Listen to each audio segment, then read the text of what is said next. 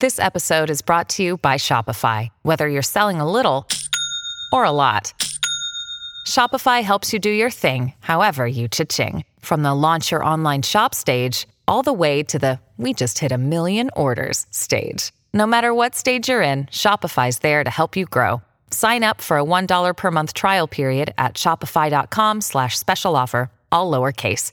That's shopify.com slash special offer.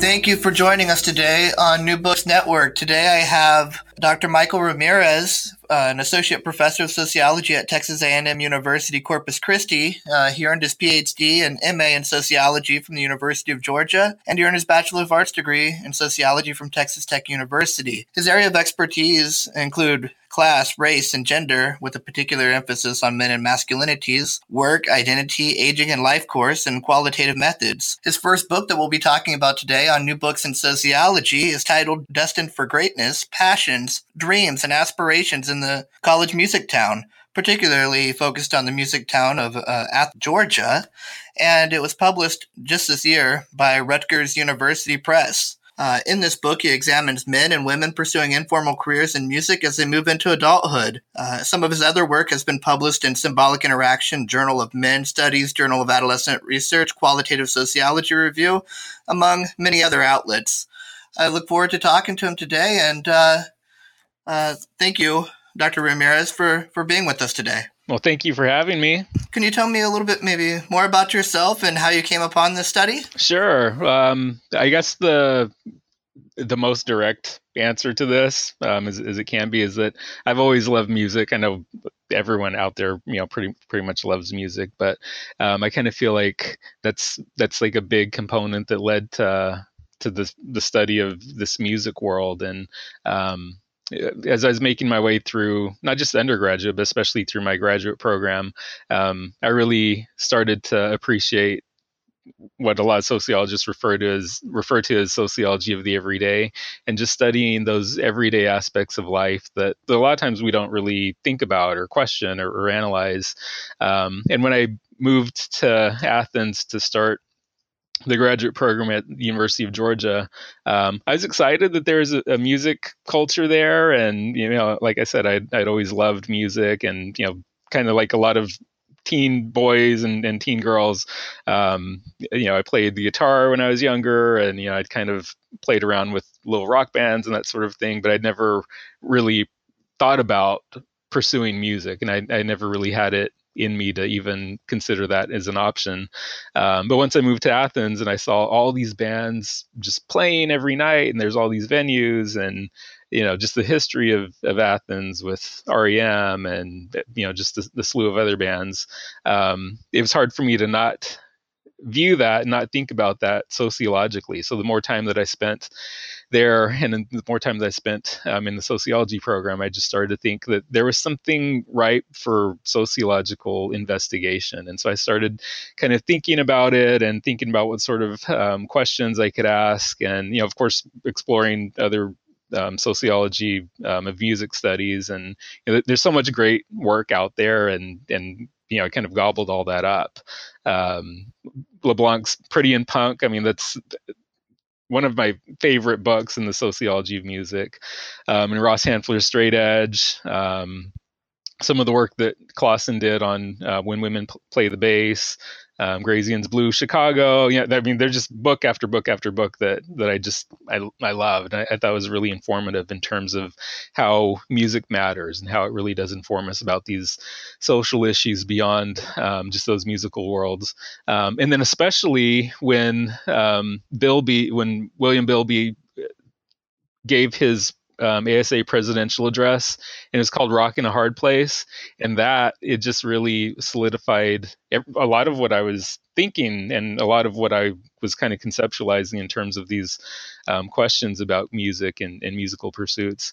Um, so I was again just kind of on the side just reading all these books and all this work in the sociology of music because um, at, at, that point i don't think it was that really mainstream. I know there's a lot of cultural studies on music and a lot of, um, you know, some social psychological work on on music and of course some gender focused work on on music but there wasn't really like this coherent like sub area in sociology um, focused on music so it was kind of you know a little challenging i guess for me to kind of navigate what um, particular question especially what what particular frame i was going to use to to do this potential um, study on musicians. Um, but i clearly remember actually i forgot about this initially but then a, a few years ago I, this memory kind of came back to me but i remember i was taking a gender course um, at UGA, and one of our readings was Kathleen Gerson's Hard Choices, which has nothing to do with music. You know, it's about work family conflict, and, and it's about how how women basically make choices in terms of their their working lives and, and their family lives. And I absolutely fell in love with that book, and probably to this day, if I had to choose my single most favorite um, sociology book, it would it would probably be Hard Choices. Um, and one thing that I especially appreciated about her book was just the frame that, that she used, and it was very much this um, retrospective life course um, frame that she used to understand these women's lives, and so that always kind of stuck with me.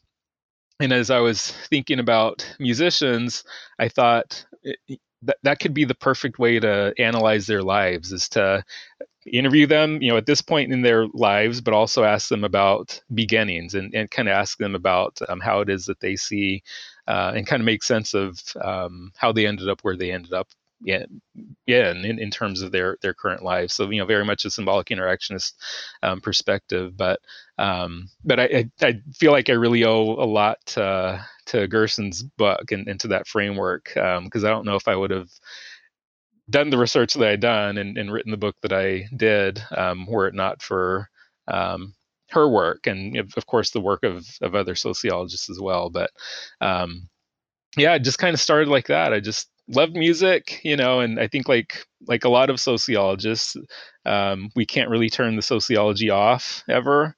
And um, you know, even these these personal interests or, or these things that we kind of live or experience or see in our day-to-day lives um, have have has important sociological um, kind of implications and significance to it. Um, so that's kind of you know how it how it started, and you know of course the, the book is is focused on music culture and careers, and um, in a lot of ways it's really looking at, at aging and, and how that matters in, in these music worlds. Um, and I think early on I was interested in in how it is that because like I said, I I love music and I've I've been in a, a ton of pretty terrible bands myself, um, but I've never been uh, had that experience where I thought this is what I want to do. Like I want to pursue music. I want to uh, you know go full force with uh, with pursuing this career in music because to me that would be the scariest decision I could ever make because it's such a precarious um, line of work and um, you know it's so competitive and it, you know it would just to me it would just be more stress than than i could ever think i could tolerate. Um, but i was curious like how is it that people make these you know quote irrational choices to pursue music? Because that's how a lot of the musicians framed it is that um, you know their their families and you know their their partners and their their their friends and other people in their lives really um, you know thought they were they were making the wrong choice and that they weren't being um, rational in terms of thinking about their uh, their futures and about their their adulthoods and, and that sort of thing. So, so I was kind of, if I remember right, I remember right, it was uh, uh, females most often received that because their expectation was to have children at that point in their life, and many of them were focusing on their their music career. Right. Yeah, I think that um, yeah, it's kind of a unique sample because there was not a well, I think there was just a handful, and I remember one in particular, uh, musician that that actually did have a child, but for a lot of them, um, that was kind of the uh, one of the, the critical points is that I don't have children, you know, I have a family, so you know, I'm not like you know, quote stealing, uh, you know, money from their mouths or, or, you know, food from their mouths or that that sort of thing. Um, but that kind of what they would frame as a pseudo selfish decision um, wasn't negatively impacting um, their families' lives because they because most of them didn't have families.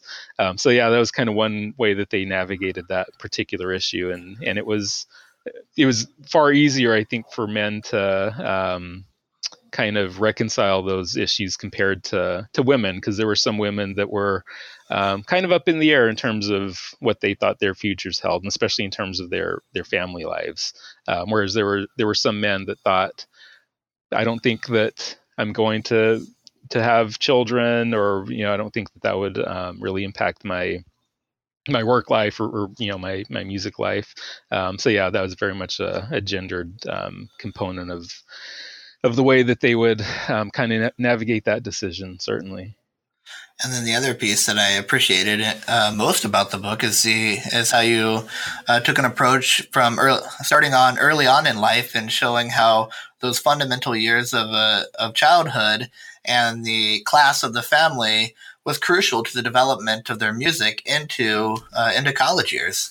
Oh right, absolutely.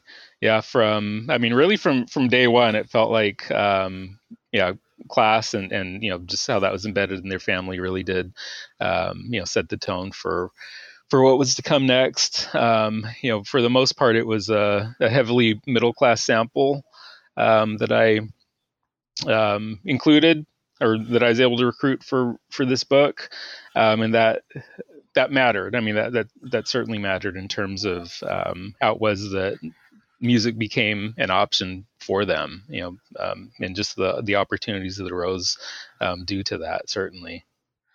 And the participants who were who were college students, but uh, didn't necessarily come to uh, Athens, Georgia, for college.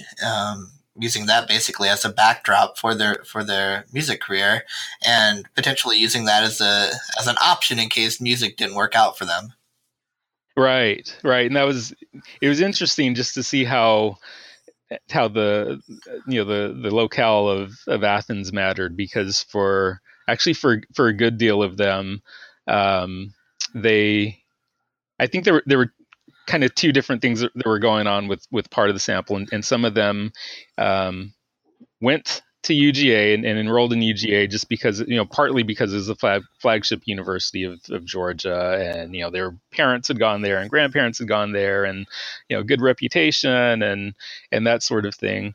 Um, and for some of them, it wasn't until they they arrived in Athens and kind of discovered that that world of music, even if they had participated in music earlier in life, um, that that option really opened up to them, um, and they they realized that they could easily fit music into their college lives because you know they were still, I mean, of course, you know for for these students and, and, for these musicians during that time in life, um, they were adults, but but they still had a lot of um, kind of leeway and flexibility in their day to day lives. So it was very easy for them to, to to be successful college students and to do well and earn good grades and you know do everything that they need to do to, to keep their their parents happy, um, but still do uh, music on the side. So it was there's very little tension during um, those years, you know, during those emerging adult years, um, where they could pull it off. I mean, they, they could pull it off um, fairly easily, um, just kind of navigating both of those identities, being a college student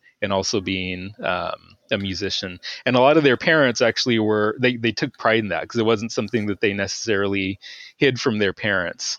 Um, and, but their parents were just impressed or just kind of proud that oh my my son or my daughter is basically a, college student by day and a musician by night and uh, you know does well in his or her classes and then on weekends you know does this band thing and they have the cd coming out. You know so there was this you know very much this pride and the support that um, they had um, from their parents early in life. Um, whereas another portion of the the sample um, who who moved specifically to Athens because it's such an iconic music town. Um, uh, you know, there's a lot more writing on that decision where they, some of them moved from as far away as as Michigan, and you know, sometimes from Florida, which wasn't quite as far away, um, but then some from Utah, but they, they just trekked far, far away from home um, to make Athens their home um, because they they knew just the reputation that the town had, and they knew there were cer- certain bands that they that they knew. Sometimes bands had. Um, toured through their hometowns and they'd met them kind of befriended them and and um, there was just this almost this pull this this pull in terms of um, yeah athens great you know athens a very supportive music town um, you know you should absolutely move if, if you have that kind of passion that, that you're that's in your blood or you know that, that you're um, kind of uh, interested in, in pursuing yourself. Um, and for those it was you know there was a lot more writing on it because they were moving specifically to build their their musical careers and their their dreams on that on that dramatic change and just you know packing up and moving and um, you know locating to a new town where they didn't know anyone didn't really know anything about the town other than um, bands that stemmed from that town. Um, so it was more precarious for them but it was still very much a, a risk that they were um, willing willing to take. Um, things became different once the once the musician um, aged um, out of those emerging adult years and especially after age like 25 26 or so um, it was it was more difficult for them to kind of navigate um, those musical um, decisions that they were committing to uh, but at least early on during those early adult years um, it was it was pretty easy for them to balance balance both of those aspects of their lives and did you see males being more risk taking than what the females were, uh, or did you see any any gendered um, observations in that area?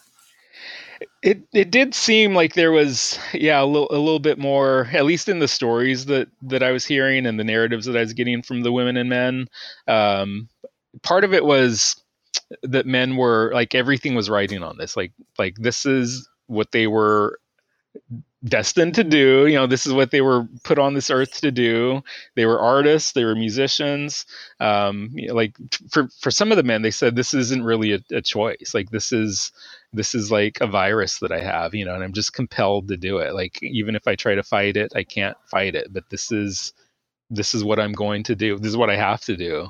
Um, for some of them, it was kind of framed as as maybe this risk taking um, behavior where you know like if i don't do it now for some of them is just a now or never behavior. If i don't do this now i'm never going to have a chance to do it you know and, and right now i can afford to do this because right now i'm in my early 20s and you know right now i don't have a family and right now you know me myself i can live i can scrape by with with little um, uh, with little income and, and that sort of thing um, but yeah, for the for the women, there was a somewhat different story. They were still very much um, committed to music, um, and they, you know, they still you know talked about how they felt it in their blood, um, but they were more apprehensive in some ways, just because they partly because they felt like imposters you know that was just very much a recurring theme is that they didn't always feel like they um, completely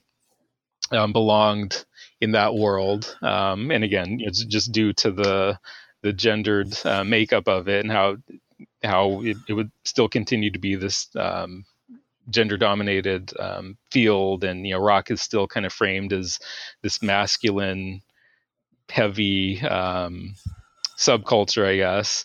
Um, and I think that's one thing that that gave them a little hesitation, coupled with the fact that uh, a lot of or at least some of the women that I interviewed, um, had less um, less of a history um, in terms of um, their participation in bands and even like the longevity that they had had in terms of um, learning or, or, mastering their their instruments. So they kind of felt they kind of felt like frauds, and you know they kind of felt like they were they were impro- imposters, and that's that's something that um, that kind of seemed to impact their their commitment or you know just this idea that they that everything was going to ride um, on their on you know pinning all their their dreams to to music and kind of making it in the world. And then the other thing in terms of women um, was tied to their um, aging identities and how a lot of them almost felt it was not not inappropriate per se but um, but just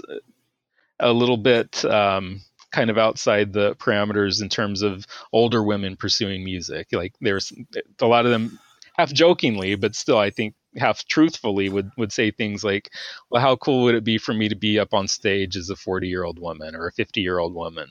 Um, and there weren't any men that ever said that, like, "Oh, I'm going to age out of here." Although they did have these tensions of aging, but they never felt like this is going to be too juvenile for me to do when I'm in my 30s, 40s, 50s, etc. Um, but for women, it was it was almost this idea that um, an adult femininity um, was incompatible with this musician identity. So, so yeah, I think there was a lot of um, uh, different pieces or just a, a lot of different um, kind of effects that were coming into play in in women's lives that was uh, that, that, tended to uh, give them at the very least hesitation as to whether they should or could pursue this for the entirety of their lives.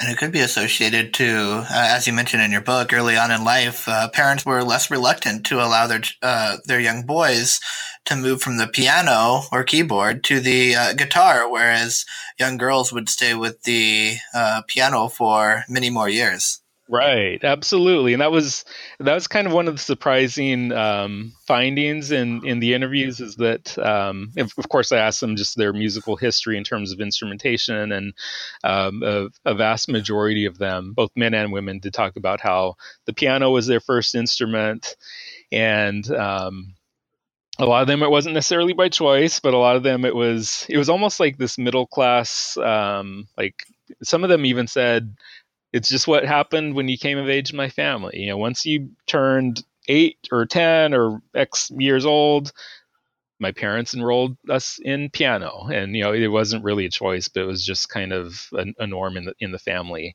um, but that was something that was pretty standardized or, or pretty consistent um, in both the men and, and women's um, younger lives or younger experiences.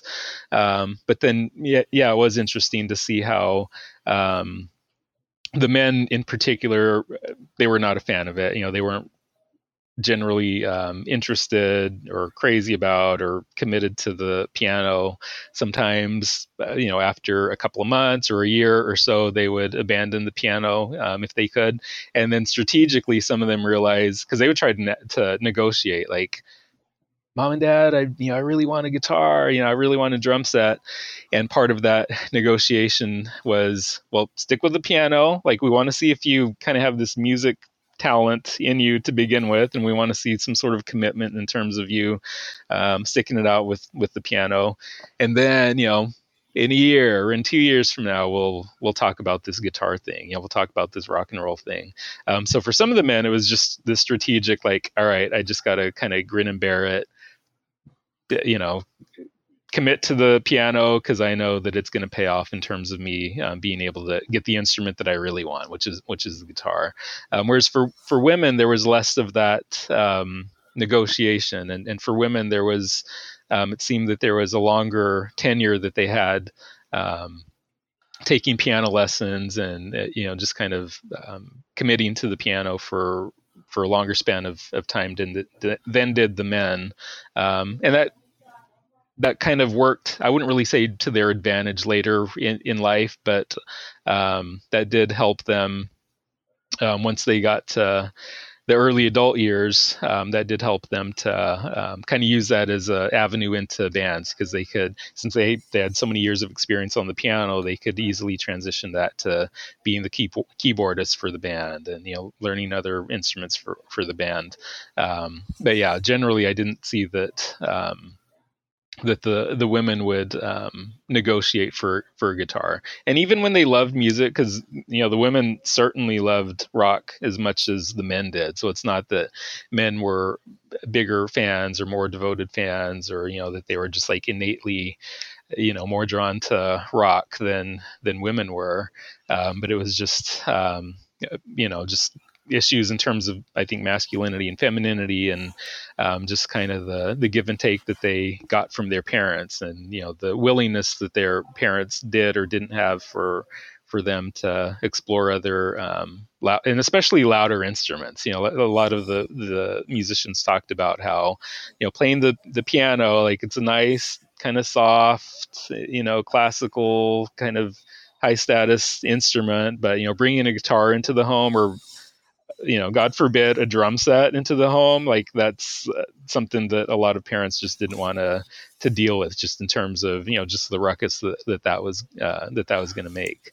Um, but yeah, really interesting in terms of of how um, you know perhaps due to socialization, you know, perhaps due to to the ways that um, you know these boys and girls were learning masculinity and femininity, they were um, kind of even just considering and and approaching their parents with the perspective idea of of learning new instruments and especially um, rock instruments. You know, that was something that that uh, of, of course it was going to hinder women's um, musical careers later on because they had less time in which they were uh, invested in in in those rock instruments. Um, you know, the the women that later on in life eventually did get a guitar, start lear- learning the guitar or, or, drums or bass or whatever whatever the instrument may have been.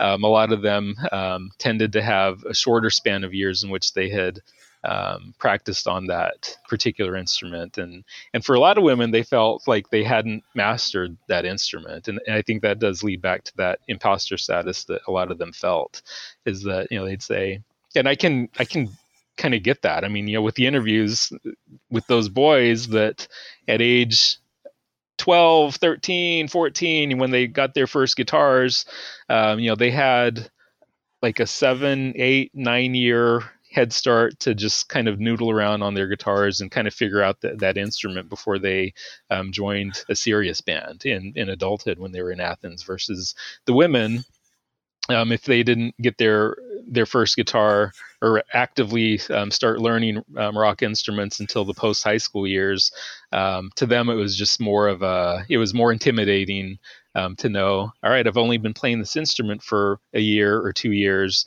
um, and now I do, do I really think I can be in a band? Like, do I really think that I'm good enough and I've mastered this instrument enough to really make it in a quote real band? Um, and then I think probably one of the the most surprising things that I found in some of these interviews, and there's even some some quotes in the in the book that kind of capture my um, surprise. Um, but it's, whenever I ask um, a couple of the women um, how many bands um, they've been in before their current band and there were a handful of women that said this is my first band. You know this is the, the first band and the only band i've ever been in. And i was just shocked because these were women who were in bands that had toured nationally. You know they had one plus um, records out. You know they they were you know they had a pseudo or a semi-national following. Like they had made it kind of big, you know, for this being their first band. Um, and even more surprisingly than that was um, the reality that a lot of them shared with me that once they joined their first band is when they started learning their first instrument. So it was just doubly uh, shocking. Yeah, I mean, I, I, literally said "wow" a number of times during these interviews, um, and you know, part of that was just tied to um, how they were invited to these bands, and a lot of times it's when they were um, in um, dating relationships with other musicians, and sometimes their boyfriends would throw out the idea, you know what, we should start a band. You know what, you should you should learn the bass, and we should start a new band, and they would do it, but again, you know, just that um, that hesitation or just that idea that yeah, I'm I'm all in. I'm I'm gonna go for it. But you know, when reality set in, all right, I'm joining this band. You know, my boyfriend who who I'm joining this band with has done this for 10 plus years like he knows what he's doing um, versus me like i'm just kind of you know stumbling my way through figuring out um, the bass typically was the bass or sometimes the keyboards that they that they started on um, you know it was just a, a world of difference um, in terms of um, you know just kind of their self-defined expertise and even beyond that just the comfort that they had with their instruments. And i really think that's something that that dramatically set the stage for um, these women and men um, in some cases differentially being um, comfortable in the music world and and the extent to which they imagined that they could um, pursue that for the entirety of their lives and linking back possibly to the uh, foundational years in their lives when young boys idolize and want to be like the musicians. That's something that I remember uh, fondly from your book, and how the girls viewed the uh, major musicians as not somebody they want to be like, but uh, someone they might adore uh, or want to date. Right. Yeah, and that's something that um, I know that there's been other work that's kind of examined that disjuncture between men and women, boys and girls, and you know just their experiences of fandom. Um, in terms like when men see rock stars, they want to be the rock stars, and when girls see rock stars, they want to date the rock stars.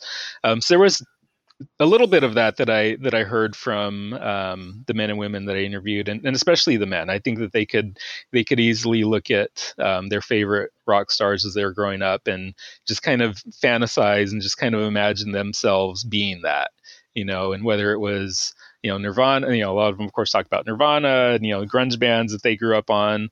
Um, it, but even if it was more even if it was Kiss, you know, like some of them did say, yeah, even Kiss, like up there with their fa- faces painted and these platform boots and kind of these cartoonish identities that they adopted, like they could still kind of see themselves doing that, um, or, or, the David Bowies, you know, like like these other kind of gender bender um, rock icons, where you know they could still kind of see themselves fitting into that mold or you know kind of performing um, the way that they did um, whereas some of the the women that that i interviewed sometimes they, they were fans of I don't even think it, it really mattered whether whether they were fans of um, bands that were comprised of women, men, or, or both. But um, I think even whenever they um, were were following bands that um, had women um, as singers or instrumentalists, um, I don't think that even that alone kind of pushed them to to really see themselves as as uh,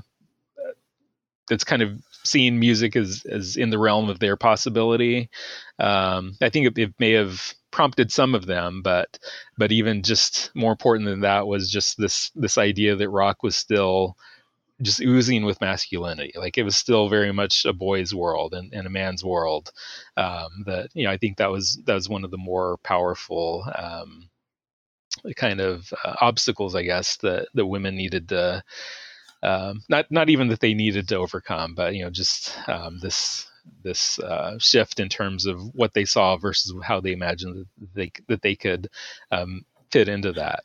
Um, but yeah, certainly the, the men, you know, like they would clearly and easily talk about the music that they'd listen to. And you know it wasn't too big of a stretch for them to to imagine themselves themselves doing the same things. And then the other interesting piece is about uh, their mothers and fathers and about how um, mothers and fathers who were uh, divorced or when you had them separated fathers would tend to um, sort of stand back and uh, want to be like their children who are great musicians, but they've never found themselves as being um, as good, uh, not not spending as much time with their instrument and uh, um, sort of being cheerleaders on the on the sideline, whereas the uh, the mothers tended to be more uh, reluctant to allow their child to continue on with such a uh, such a career. Mm-hmm. Right, and and even early in life, um, it was interesting to see how, um, of, of, course, both pl- parents played a role in um, the children's musical development. Um, but it was it was interesting to to start to see these these trends in terms of the specific role that fathers played versus the roles that that moms and, and or that mothers tended to play. Um, and a lot of the the musicians, whenever they were talking or speaking about their their early years in life, um, they would talk about how just some of their earliest memories were just infused with music. And you know they can remember taking road trips with their families and and you know the you know the rock station would be on and you know they'd listen to whatever like the cars or you know the police or you know whatever bands their their parents were listening to. Um, but a lot of them said really it's when i was at home that's when i realized what this uh, kind of differential influence influence that I had from mom and dad um, tended to be. So so dads tended to be just the kind of like stereotypically like the the hardcore like rock music fans. Like their their dads loved music, loved rock, loved going to concerts.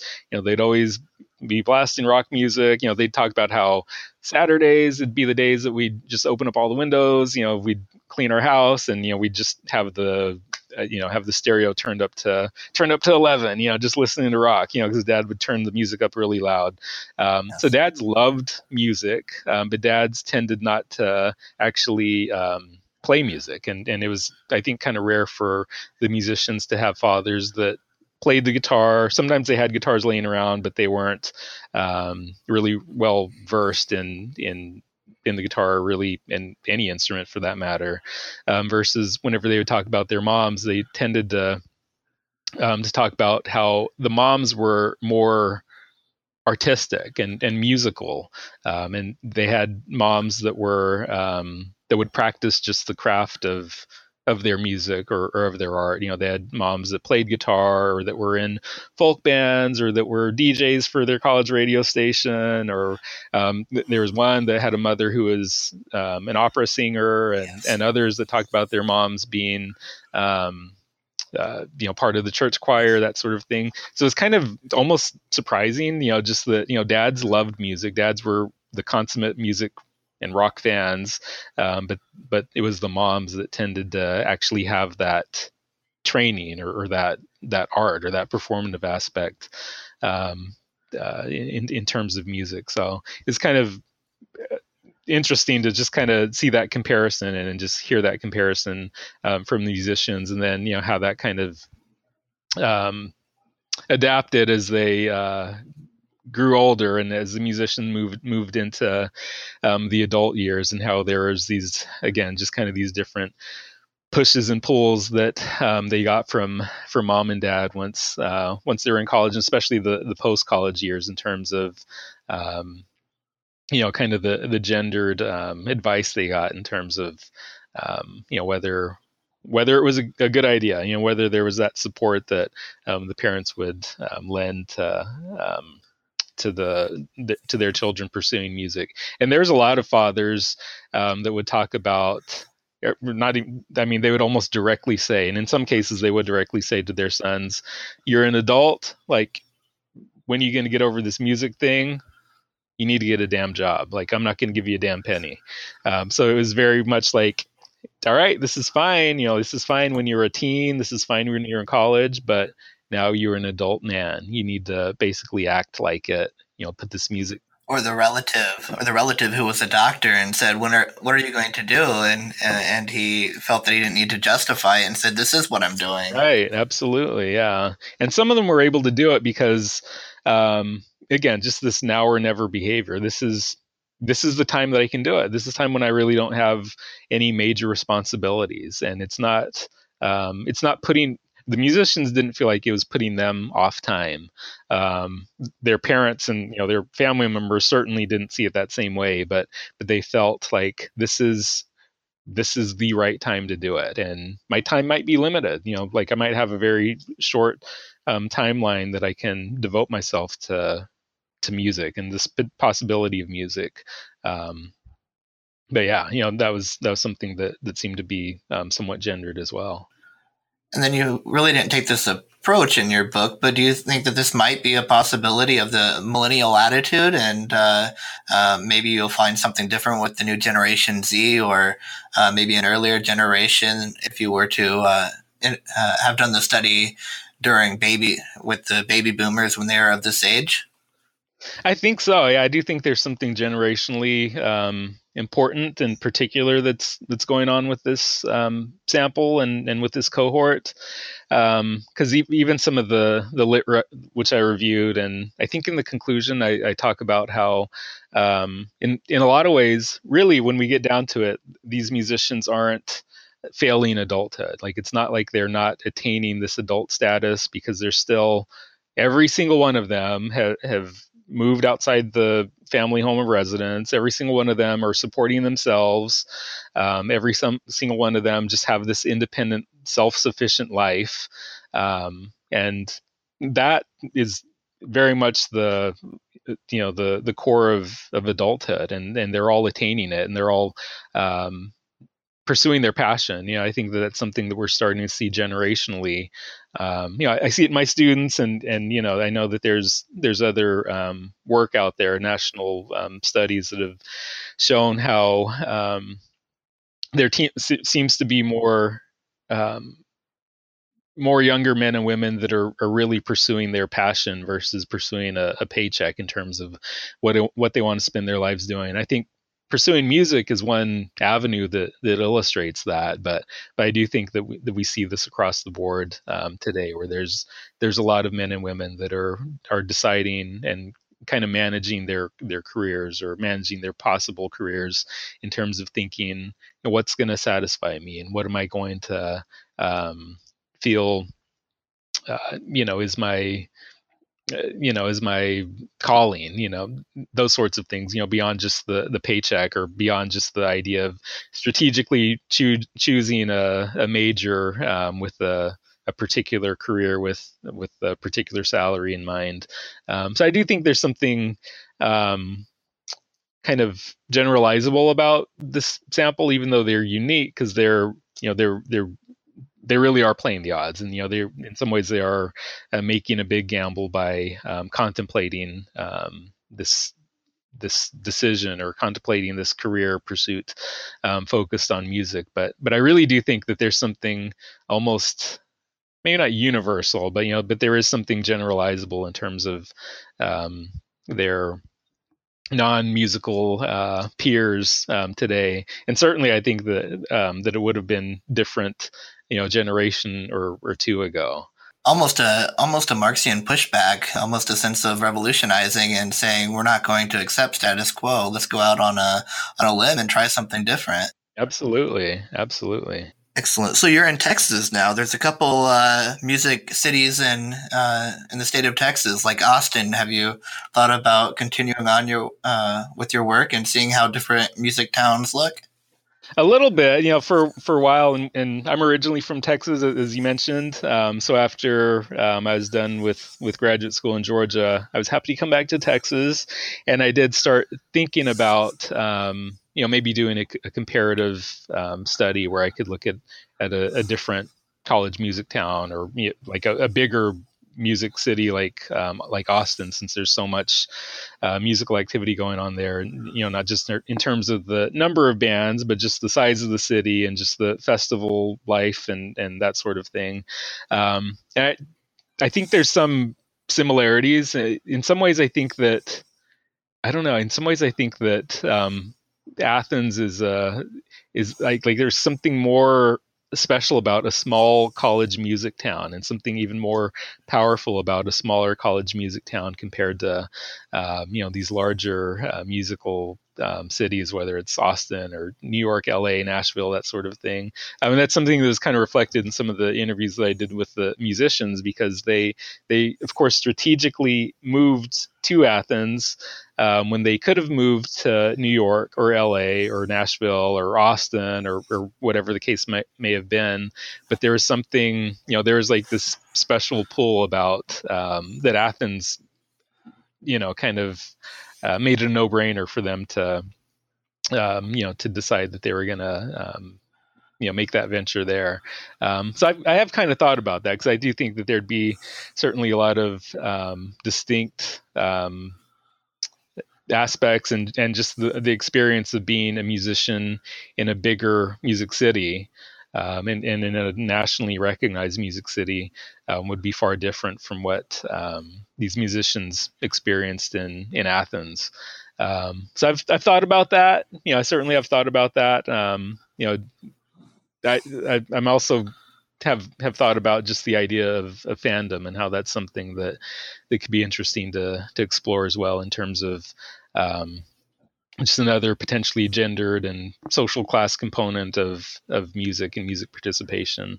Um, but yeah, I haven't uh, really pursued that that line um, as of yet. But that is uh, always an interesting uh, potential project for the future. Well, we've come to uh, to the time to uh, ask you, since we're out of, out of time, uh, what are you working on now? Well, right now I am I'm moving on something far different from music, although I, I still love music, you know, and I, I still, you know, at some point imagine that I would like to go back to um, doing another study of music, but um, but right now I'm starting to collect data on um, a qualitative project on fatherhood and really, what I have been thinking about, you know, the past um, couple of days, well, actually, the past two years or so, because I have a two year old daughter now. So now fatherhood is very much, you know, in my day to day life and, you know, one of, of course, the priorities in my day to day life. Um, but I've started just to think uh, more about um, fatherhood and just the, the, the sociology of, fatherhood. And there's been great work on fatherhood. Um, but one thing that I think would be interesting to examine, especially where where I live, Corpus Christi is in South Texas. Um, and I think it'd be interesting to examine um, just father's experience, maybe not even life or work family conflict per se, but just work family balance and just the work family kind of divide that um, that fathers experience. Because of course we certainly hear a lot about that in terms of uh, women's lives and, and in terms of, of moms' lives. Um, yes, with Arlie Hochschild, right? the second shift and, and, things like that, but not too much on fatherhood. Right. So I am interested because you do hear this new rhetoric, and and of course we've seen a lot of research lately about this new um, construction of fatherhood and how um, a number of fathers are, are more active and and more um, you know participate at higher levels today. Um, but just kind of examining how how work impacts that because of course work impacts the family as a whole and we've seen clearly how it impacts uh, women's lives and, and mothers lives. Um, but i'd like to examine how it is that uh, working class middle class lines of work uh, might differentially um, uh, influence uh, men's ways that they father and just kind of their constructions of, of fatherhood. Um, South Texas, there's there's a, a, a, diverse population here. There's a lot of Hispanic and, and Latino families down here, so um, so of course it'd be nice to to add that to, to this new um, project as well, looking not just how social class matters, not just how um, the workplace context matters, but also how race and ethnicity matter. Um, so yeah, I'm at the beginning stages of this um, project, but um, you know, I do think it's important work, and you know, there's there's a lot of um, uh, just narratives and just you know, the culture of, of fatherhood is something that um, that I think would be interesting to to examine, um, just to see how it is that men father and and what their their experiences in family and work life look like today and to see how far we've come from the dichotomy of either being expressive or instrumental in the right. uh, in, in, the roles that we play. Mm-hmm. Yes, it, it, should be interesting. Well, thank you. Absolutely. Well, thank you uh, again for uh, the interview today, and um, I, I, look forward to working with you in the future on your on your um, upcoming work on fatherhood. Well, thank you very much, and thank you for having me. It was great talking about my book with you.